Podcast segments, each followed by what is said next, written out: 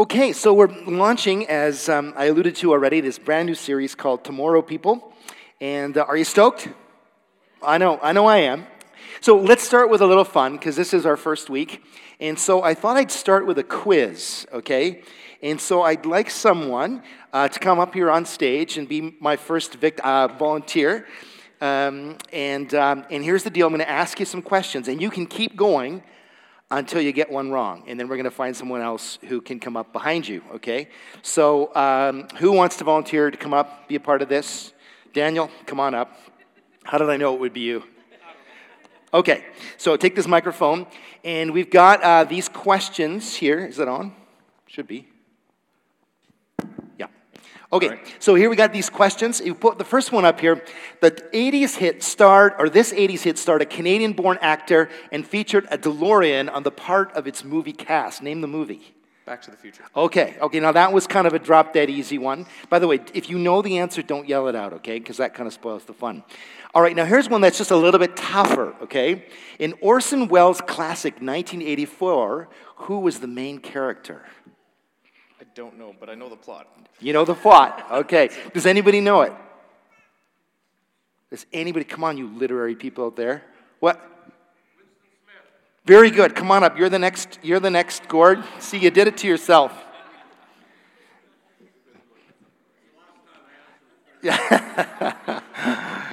but you showed yourself to be incredibly literate this morning. And of course, the big byline of that, uh, that book and that movie, uh, Big Brother, is watching you. So don't worry, this isn't too scary, Gord. Um, okay, next one. Question This dark movie version of the future is based on one of Canadian, uh, of Canadian Margaret Atwood's novels. Name the series. Handmaid's Tale. Yes, yes, very good, very good. Big popular HBO series. Um, next one, next question. Name the 2015 fairly forgettable movie starring George Clooney, which was about the future. I've seen it. I don't know the name. Okay, anybody know it? See, nobody wants to say it now because they're going to have to come up. Okay, just yell it out. Tomorrowland, okay? Tomorrowland was the name of the movie. So I need another, uh, another volunteer who's willing to come up. Karen, come on up. Since you are, um, you're standing for elder now, you got to be up in front of people a little bit more. So at least now you know who Karen is when her name comes up later on at the uh, congregation meeting. Okay, so here's the next question. Name the Hanna-Barbera futuristic family that first aired in the 60s and featured a lovable dog named Astro. Oh, that'd be the, um, the Jetsons? The Jetsons, yes, very good. Okay, next one. This popular musical featured a girl with red hair and a song entitled Tomorrow. Annie. Annie, very good, very good. Two for two. Here blank. Hint, it's another name for the future. Now? Here now. Here now. I was looking for hereafter. Oh. Hereafter. So, okay. Now would be the present. hereafter? Oh, the here now would be the present. That's true. Okay, one more volunteer. Eric Sinan, come on up. These last ones are pretty easy. No pressure. Okay, in German, what is the day after tomorrow? No idea? Okay, where's Alan? What's that? Übermorgen. Okay, I'm going to give you a pass on that one just because that was kind of tough, okay? So, Übermorgen. Question Tomorrow and tomorrow and tomorrow creeps in its petty pace. Name the play and the author. No? I'm good with numbers. Oh, good with numbers. Okay, what's the square root of. No, never mind. Um, does anybody know? Macbeth, and the author is Shakespeare. Okay, oh, Eric's off the hook now. Oh, Leroy. Leroy, just do it from down there, okay? Here's the next one. Question An amazing message series using the title Tomorrow People was done by an amazing church in 2019. Name the church. I can say what is the river. Oh, thank you, thank you. All right, just a little fun at the top end of the series. Um, I want you to know several years back, a, a book really changed my life. It was uh, at the beginning of my career as a pastor, and I was one of those um, keeners And my mentor at that time handed me a book. And he said, Read this, and then we'll talk about it. And being an obedient mentee, I did. And it really blew my mind. It's, it's this book Seven Habits of Highly Effective People. Seven Habits of Highly Effective People by Stephen R. Covey. How many of you just incidentally have read this book? Okay, a few of you, which is good. In the second chapter of the book, and this really intrigued me, Covey invites his readers to do a little mental exercise that I'm going to ask you to do today. He writes Imagine yourself at your own funeral three years from today. I mean, you're a participant in your own funeral. I mean, it's, it's a pretty sobering thought all by itself, right? So maybe just close your, close your eyes for a minute and just kind of imagine that. And I want you to imagine that everybody you know and love is there. And someone hands you a program, and you notice that there's going to be four eulogies about you. The first is from your family, your immediate family, but also your extended family children, brothers, sisters, nephews, nieces, aunts, etc., etc. And they've come from all around the country to attend, and a word is going to be spoken on their behalf about you. The second speaker is one of your friends, someone who can give people a sense of, of who you are um, relationally, who you are as a person. The third speaker is from your work or your profession, and they're there to, to share, you know, whether you were diligent or not diligent, whether what kind of what kind of person were you at work. And the fourth person is from your church, and they're there um, to talk about who you were in terms of your spiritual community. And then Covey asks this question. And um, I'm going to put it up for you this morning to make it just a little bit more impactful. He asks this question Now think deeply. What would you like each of these speakers to say about you and your life? What kind of husband, wife, father, or mother would you like their words to reflect? What kind of son or daughter or cousin? What kind of friend? What kind of working associate? What character would you like them to have, to have seen in you?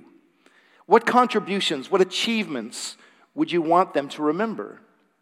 What difference would you like to have made in their lives? Again, a, a pretty sobering thought. Now, now, if you've read the book, you know that the whole point of this exercise is to begin to think about today in light of tomorrow. It's to ask yourself the critical question what's the end game here? Uh, where's my destination? Who, who am I trying to be? The brilliance of, of Covey's book is that so many of us don't actually take time to do this to, to think about where we're headed. The truth is, it's so easy to just get caught up in the activity trap, if you know what I mean. To be working and climbing and striving and, and sweating, but to not really think about what we're trying to accomplish. And Covey uses a kind of an intriguing image here. He says, What if you're climbing and, and, and, and a ladder and, and you're climbing it your whole life, but then you get to the end of your life only to discover that it's leaning against the wrong wall. Again, he writes People often find themselves achieving victories that are empty, successes that have come at the expense of things they suddenly realize were far more valuable to them. People from every walk of life doctors, academics, actors, politicians, business professionals, athletes, and plumbers often struggle to achieve a higher income, more recognition of a certain degree or professional competence, only to find that their drive to achieve their goal blinded them to the things that really matter most and now are gone. See, uh, you see, that's, that's kind of the, the whole point of this message series. To, to help you think about your life today in light of eternity, to help you to become a tomorrow person. Now, I am not saying that, that it's, it's, it's, it's bad to live in the present. In, in some ways, it's important for us to be fully present with the ones that we love, with our community today.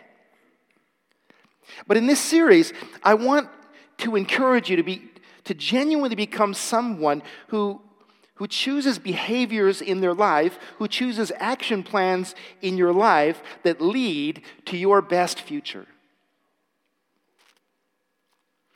you need to know that we live in a culture that doesn't do this. We live in a culture that's all about the now, and not the now in the good sense, but just the now now, right? This summer, um, I had a chance to go with uh, our kids to the Shuswap for kind of an extended long weekend. It was sort of the end of the summer, and um, there's a floating store in the Shuswap, if you've ever been there, big yellow building, and they threw a kind of a concert for everybody on the lake at the end of the season. And they had a couple bands up there. Now, first of all, you need to know that um, it's very disconcerting to be there with about 100 different boats, um, all with people who have been drinking excessively. It, it, it's a kind of, a, it's a little bit of a, you got to have your head in the right space, right? But, but it's always in moments like that that I take a moment just to kind of look around and ask myself, who are these people? Why are they here? I mean, besides just listening to music, right? And, and there was this palpable thing in the air where it was like people, they just, they needed, they were loading so much into this moment, right? Some had spent thousands of dollars on a houseboat. Some have, had spent, you know, thousands of, uh, well, no, it was hundreds or thousands of dollars on, on, on whatever accoutrements that they needed to have with them in order to have a good time in this moment. And, and everything was about the moment, right? It was one of these, woohoo, right? Now, again, there's nothing wrong with having fun, but it occurred to me in that moment that this was kind of a little microcosm of how our culture functions nowadays. People are living for today, they're living for the moment, they're living for the experience, they're not thinking about tomorrow. Our culture, um, in our culture today, people don't save. A full one third of households in Canada saved zero towards their retirement last year. When asked, three out of 10 Canadians say that part of their retirement strategy is playing the lottery. Not a very good strategy. People dispose of relationships today like they're changing underwear. The prophet Hosea was describing us aptly when he said, They break all bonds. They break all bonds. As a species, we're, we're burning up the planet and consuming in a way that is in no way sustainable for life here on Earth. On Friday, 100,000 students in Manhattan went on a climate strike. Said one of the students, adults today are selfish and they don't care about the planet or our future. People consume things like food or alcohol or drugs like it, like it won't have a long term effect on their body. And then when something bad happens to them, they're like, Why, God? People rack up debt at an unbelievable rate because the stuff I want today, the experience I want today, I want today. And that's more important than the future. And then before too long, they find themselves trapped by credit card companies. You know, what's the old mantra? I'd rather burn out than fade away, right? I mean, that might work at a rock concert, but it's not a strategy for life.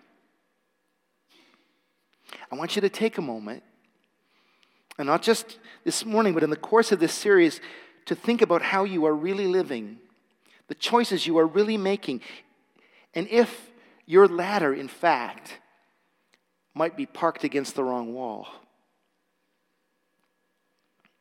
Okay, now this is where I want to bring Jesus into the equation because here's the deal no one, no one in history was more dynamic in challenging us to think about our future than Jesus. One of the main themes of his teaching could be summarized as begin with the end in mind, which is the title of today's message. Begin with the end in mind. Just sit down maybe you want to do this at some point in this series and read Matthew 5 or 7, which of course is Jesus' Sermon on the Mount. And, and in this incredible sermon, this incredible teaching, He's talking over and over again about, about choosing to live in the light of eternity, making decisions today based on the reality of the kingdom. What did he say? The time has come. The time has come. The kingdom of God has come near. And he meant the kingdom of God has come near in me. Repent and believe the good news. Because when you understand that, you live differently. You realize that there is no greater priority in this world than learning to live under the rule and reign of Jesus. Now, this morning, um, as we introduce the series, um, I'm going to talk about what Jesus taught in kind of a broad way. And, and it's important to understand kind of these, these big categories and how they get applied to our lives. But then in the weeks to come, we're getting a little bit more specific, and we're talk, going to talk about areas like anxiety. We're going to talk about areas like, like fear and treasures and a, and a bunch of different things, and, and how you can become tomorrow people legitimate tomorrow people in these areas of your life, such that you will thrive in the way that God wants you to. But let's talk about three big ideas that Jesus taught about when he was here, living in the light of eternity. The first is this you have a soul. You have a soul. Now, I've talked about this before at the river, and, and this might seem, seem obvious to you, but if you really think about it, it's absolutely huge. When Jesus was here, one of the most profound things that he said is this What does it profit a person to gain the whole world, but to lose their soul? Now, right off the hop, we need to acknowledge that there's lots and lots and lots of people nowadays that would say exactly the opposite of Jesus. They would say, No, you don't have a soul. That's just some made up religious BS. They would say, You are a material being.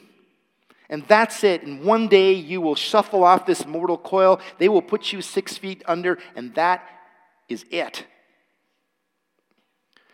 But people don't live this way. They really don't. Eh, eh, people don't marry that way. People don't parent that way. People don't work that way. People don't even talk that way. You know, there's a reason, friends, that in virtually every culture throughout the ages, people talked about an afterlife. They named it all kinds of different things. But, but a vast majority of humanity throughout history believed it existed. And here's why because deep down inside, we all know that we have a soul we know that there's something deeper going on in this life beyond what we can simply see, hear, taste, or touch. This week I was listening to um, an incredible podcast, uh, Dr. Mary C. Neal, and, and it blew me away. And she talked about an experience, something that had happened to her in 1999. She was on a kayaking adventure in Colombia in South America and in a very, very uh, remote and rural place. And her kayak actually went over a waterfall, and she was submerged in the water for almost a half an hour, and she was clinically dead when they pulled her out. And in that half an hour, it's fascinating when you listen to her. She describes she describes an experience of the afterlife. Now, what's fascinating about this is that this woman comes with such credibility because she's a medical doctor. And, and um, she says in the talks that she gives, and she now gives talks in all sorts of different places, that there was a big part of her scientific you know, soul that didn't want to believe in this, that didn't want to believe this experience, that tried to explain it in a different way, but she could come to no other conclusion than the fact that what she had experienced in that moment was nothing, nothing other than heaven. And, and she, as she describes it, she says, I didn't want to go back. And some things were, were revealed to her that later on were confirmed in terms of how her life unfolded.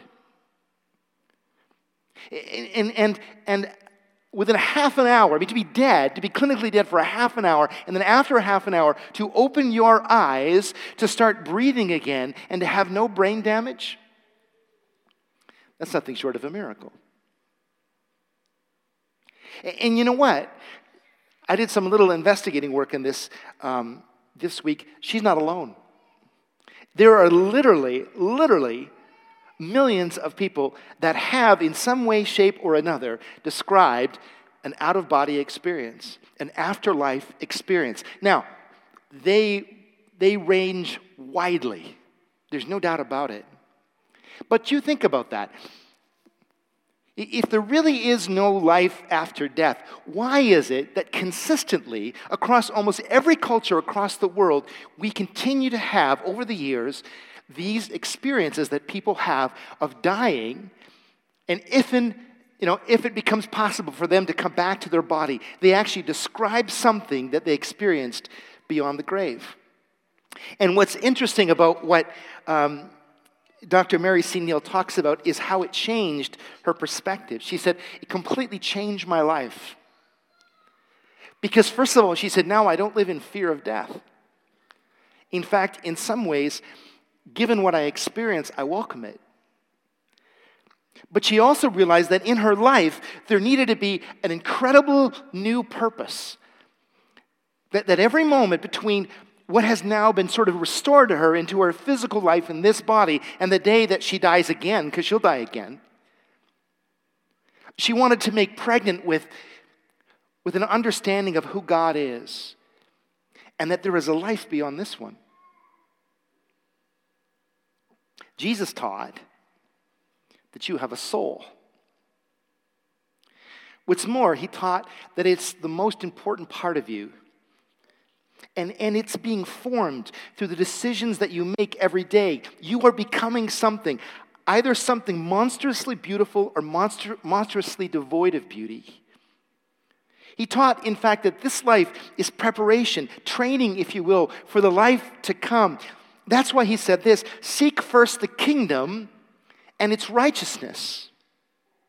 Why? Because there's no greater priority than that. Don't you realize, friends, that, that this is part of why Jesus did something as radical as, as to come to earth to die and then to be resurrected again? I mean, of course, he died to, to pay a debt that we could never pay in terms of human sin and depravity. But, but part of why he came back from the grave was to show us that there is life after death, that death is not the end, the grave is not the end, that you have a soul that will go on even after you die physically. And one of my favorite movies is, is Gladiator. And um, it's a, it's a wonderful story. I mean, as far as I'm concerned, it's got everything great war sequences, great music, a love story, great protagonist, great antagonist. Um, Russell Crowe is incredible. Um, but one of the themes of the movie, and maybe you remember this, is this statement What we do in life echoes in eternity, right? And you know, he's right. He, he, he's right about that, but you need to know that he didn't just come up with that. That's not a Roman philosophy, okay? It's a very Christian idea. This is what Jesus taught that this life ought to be lived in the light of eternity. What does it profit someone? Jesus said. To gain the whole world, to win every battle, to win every political outcome, to be rich. What does it profit a person to take hold of that in their life but lose the most important part of them? And the answer is nothing. Tell me, what is the trajectory of your soul? Are you paying attention to it, or, or are you just living for today and for yourself? And, and here's one way that you can tell you can ask yourself this question year by year Am I becoming a more loving person? Am I becoming a more generous person, a more kind person, a more joyful person? Because if you are letting Jesus form your character, if you are letting Jesus, through the power of the Spirit, form himself into you, that's what inevitably will happen. But if that's not happening, then the converse will happen more and more as years pass. Your life will become about you and about your own, your own possessions, about your own triumphs, about your own accomplishments, whatever that looks like for you. All right, how about the second big idea? And again, this is not going to come as a shock to you, but it's this your primary purpose is to love people. Your primary purpose between here and when you go to meet your Maker is to love people. Now, all kinds of different people, whether they're Christians or not, would, would agree with this principle. If you walk down the street and, and you said, Do you think love is the most important thing? I think a lot of people would say, Absolutely, it is. I mean, duh. But see, it's one thing to say it, and it's another thing to practice it. And you see, Jesus knew this. He knew this. He knew that there are so many things in our life that can get in the way of us loving people. There are so many things that we can end up letting run us that we can end up sacrificing people on the altar of our own getting ahead. Are you with me? I mean, for many people, it's power. It's gaining the ability to have a say, to decide on policy, not just for your own life, but for the lives of other people. And, and that's, see, that's the main problem that Jesus had with the Pharisees in his day, right? He said, You've wrapped yourself in this, this veneer of religiosity, but it has nothing to do with loving people. In fact, it's preventing you from loving people. Your religion is all about building your own little kingdom. It's about control. It's about your own advancement. It's about you.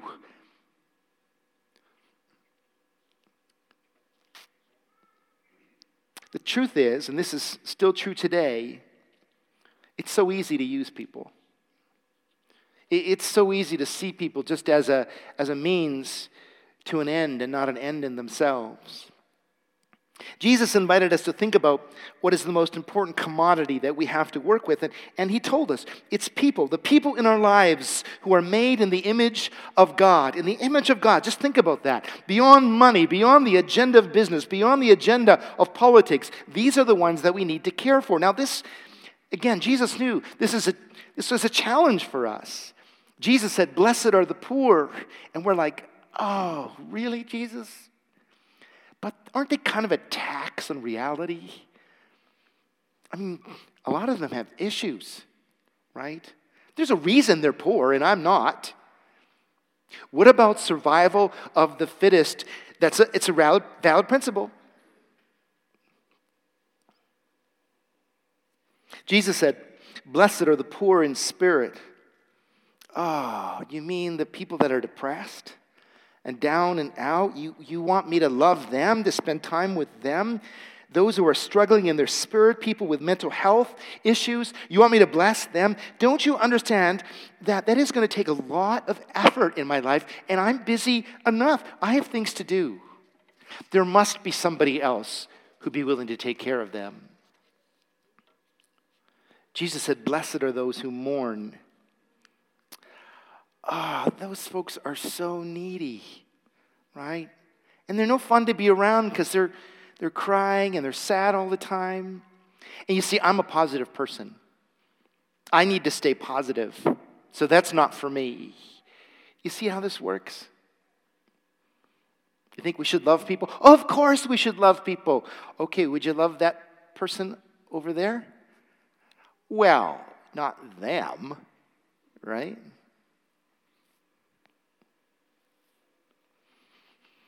You know, there's a passage in the book of First John that always haunts me. And the Apostle John writes this Dear friends, let us love one another, for love comes from God. Everyone who loves has been born of God and knows God. Whoever does not love does not know God, because God is love. This is how God showed his love among us. He sent his one and only Son into the world that we might live through him. This is love. Not that we loved God but that he loved us and sent his son as an atoning sacrifice for our sins. Dear friend, now listen to this line since God so loved us, we ought to love one another. Tell me, what's, what's going to last into eternity? on this front. Now, maybe you're wondering, okay, how do I know if I'm making progress in this area? Well, a few things. First of all, look at your schedule. Look at your schedule. Have you carved out time for loving and serving people? I mean, for example, tomorrow a bunch of folks are going down to the food bank to help out at the food bank, and I've been there several times, and it's a mundane job. I mean, it's basically putting food into a box and palletizing it. I mean, it's not super exciting or anything. But, but it's a thing to do to tangibly show that you want to love people. It's making yourself available to do something for which you get no reward or no immediate reward anyway, other than the joy of, of being able to help. See, see, you won't start magically loving people unless you start to build it into your schedule, until you start putting the food bank or children's ministry or youth ministry or hospitality or acts of service in the community into your schedule. You will always be too busy to help and love people. When you live in the light of eternity, you make it a priority, right? People are the most important commodity. Relationships with people is what we carry into eternity. Here's another thing. Look, look at your prayer life. First of all, I hope you have a prayer life because prayer is one of the best ways to remember every day who you are and who God is inviting you to be. But then, practically, who are you praying for? Is your prayer life a laundry list of things that you want God to do for you? Or are you interceding on behalf of others? Loving people with your prayers. Another thing, look at your finances. Are you giving regularly and consistently, consistently to the work of God in the world? We have a budget meeting after the service today, right? And this church does a, a whole bunch of different things, including what we're talking about this morning in, in, in, in, in bringing Syrian refugees to Canada. But we can't do those things unless people organize themselves, strategically look at their, their finances, the way in which God is blessing them, and say, I want to bless. That's going to be a priority to me in terms of how I handle my resources. In a couple weeks, on Thanksgiving, we're going to take a special offering for our Community Assistance Fund. And maybe that might be a great place for you to start. All right, final big idea, and I'm going to move through this one uh, a little faster. It's this don't be afraid to suffer for what's right. Don't be afraid to suffer for what's right. And here's the thing to live in the light of eternity, the fact that this reality, that my life, your life, that every life is subject to a higher reality, to the kingdom of God, and then to choose to live accordingly, let me tell you right now, no word of a lie. You choose that, you're going to get yourself in trouble. Uh, we had a fellow this week call Byron in the office in order to warn him about the Antichrist. And I told him, Byron, maybe God is sending you a message. You better, better clean it up a little. And uh, just, just kidding. Um, but this guy kept calling and calling and calling, and, and it became kind of uh, a real hassle. Um, and so I said, well, why don't you just let him give you whatever he wants to give you? Just, you know, so that'll, he'll get to do the thing that he wants to do, and then he'll be happy and feel like he, he did the work. And uh, so that's what Byron did, and he came and he, he gave the piece of paper to Byron, and then he just turned around and walked away. Mission accomplished. And afterwards, Byron asked me, he said, So, what do you actually think about the Antichrist? I'm like, oh, big subject. Um, but I said, listen, just I'll give it to you in a, in a, thumbnail, okay? When people tend to think about the Antichrist, they tend to want to associate it with a particular person in history. You know, one single person, right? And the truth is, it's probably not the best way to think of it. Um, the Antichrist is all that which opposes God in the kingdom of Jesus Christ. Now, over the centuries, there have been a variety of people who have, you know, who have incarnated as a force for the Antichrist. And you might be able to think of some of them Hitler, Pol Pot, Stalin, folks like that, right? But, but generally speaking, the Antichrist, all that, all that which opposes the coming of the kingdom of Christ. Now, what that means is you have an enemy. You, you have an enemy. You have someone, if you want to stand, if you want to speak God's truth, if you want to live in the way that God wants you to live, you have an enemy that's going to fight you every step of the way. And you may even, if you have to stand in certain situations, you might suffer. Because there are going to be some things that you say, I'm sorry, that's a line I can't cross. No, I can't fudge the books in business and be okay with that because it's wrong, right? No, I, I, I can't support this particular uh, political movement because of what it stands for and the damage that it's doing in people's lives.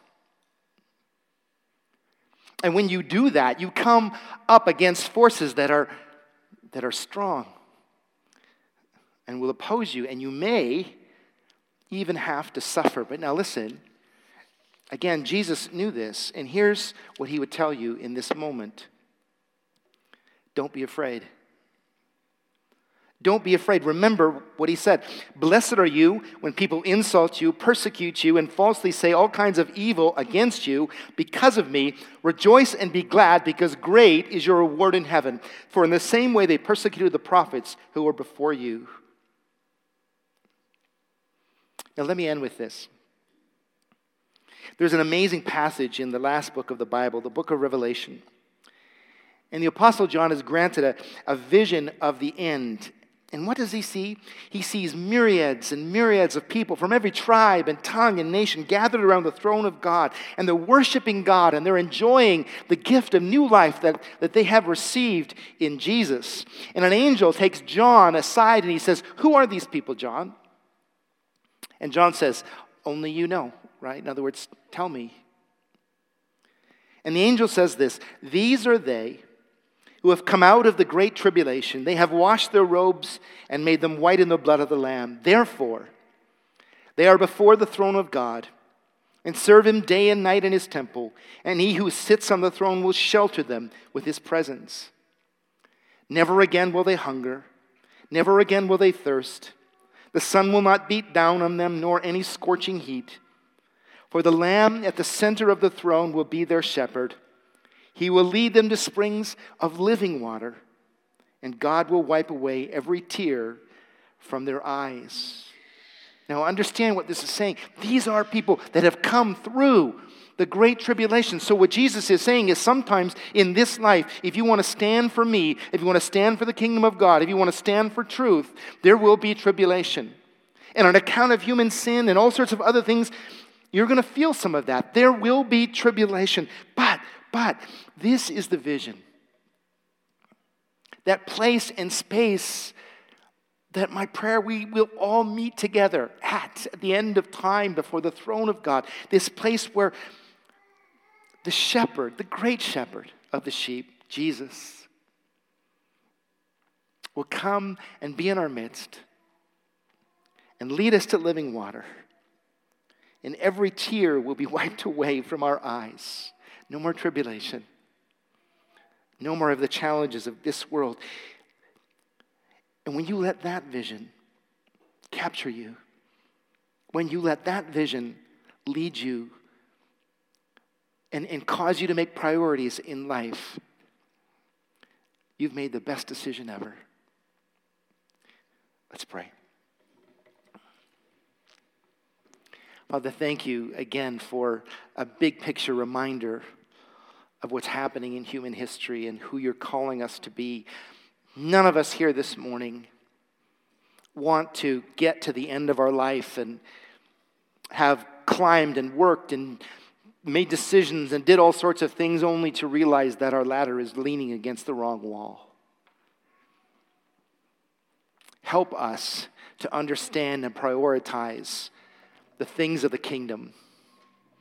Your love, the people you give us to love, the church community, being people who give generously, who love magnanimously in this world. Help us through the power of the Holy Spirit resident in our lives to do that and to live that way, to live in the light of eternity. Teach us today and in the coming weeks as this series unfolds. We pray in Jesus' name. Amen.